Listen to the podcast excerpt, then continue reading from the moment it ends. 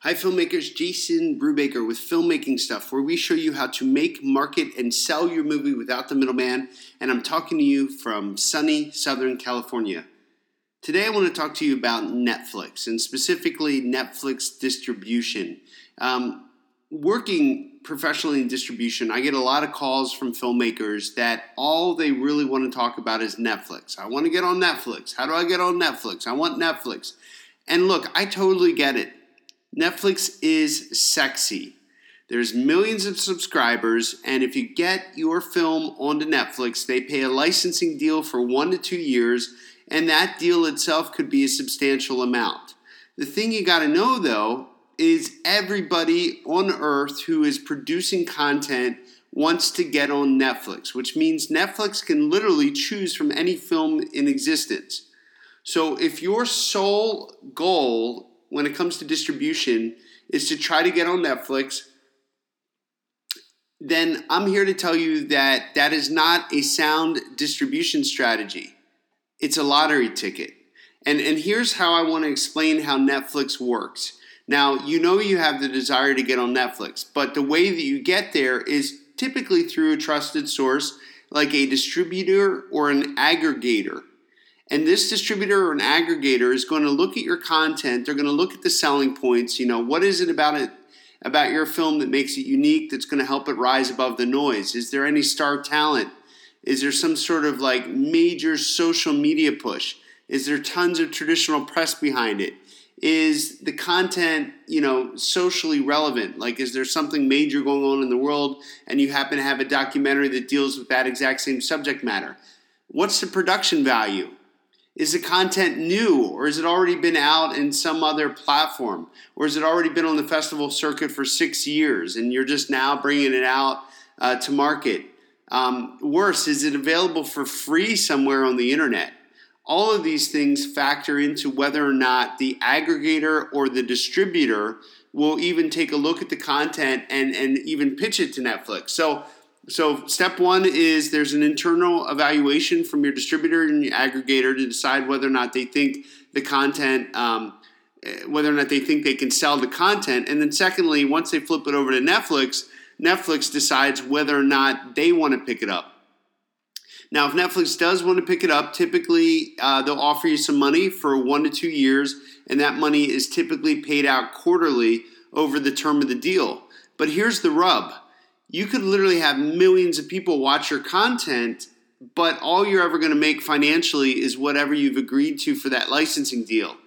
And secondly, if you go out on Netflix first, you've now sort of bucked the entire system. Um, and, and what I mean by that is like the way most distributors release a con- release a film to maximize revenue goes in this order.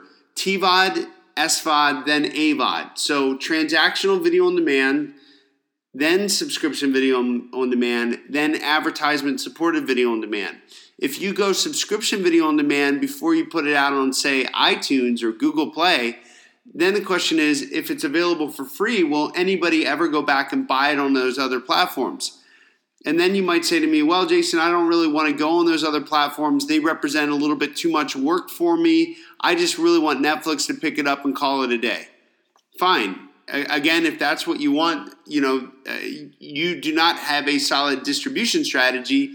You have the makings of a ticket, and I mean uh, the makings of a lottery ticket.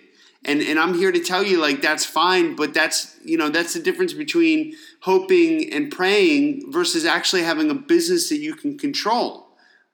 So in talking with you and, and, and sharing this information, I would say that if you have a film and you're looking for distribution, figure out first how you can make it successful in the transactional video on demand marketplace. So when you launch it on like an iTunes or Google Play or a Vudu or an Amazon or a Fandango Now, how are you going to effectively drive traffic to your buy now button so that you can make a whole bunch of unit sales?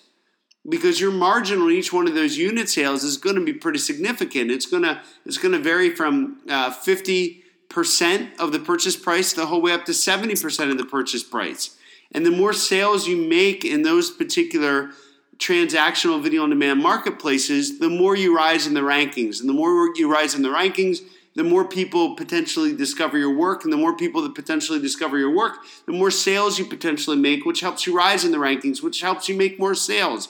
It's a whole snowball effect. But if you go out on S V O D first, and worse, if you if you accept a deal that's less than, you know, what you think your film is worth, you've you've now thrown away any of the opportunity that you may have had in the transactional video on demand marketplaces. Now, again, there's exceptions to every rule, but I'm speaking just in your baseline best practices for releasing a film.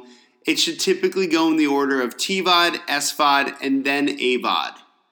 And and at the end of the day, you know, if you're just looking for a lottery ticket, you know, I, I got to ask, like, well, what if you don't get that deal? You know, then what? What are you going to do? You got to do something with your film, or you're just going to leave it sit on a on a shelf and collect dust. That doesn't make a whole lot of sense. So at the very least, plan out a distribution strategy that maximizes your revenue in this order. Transactional video on demand.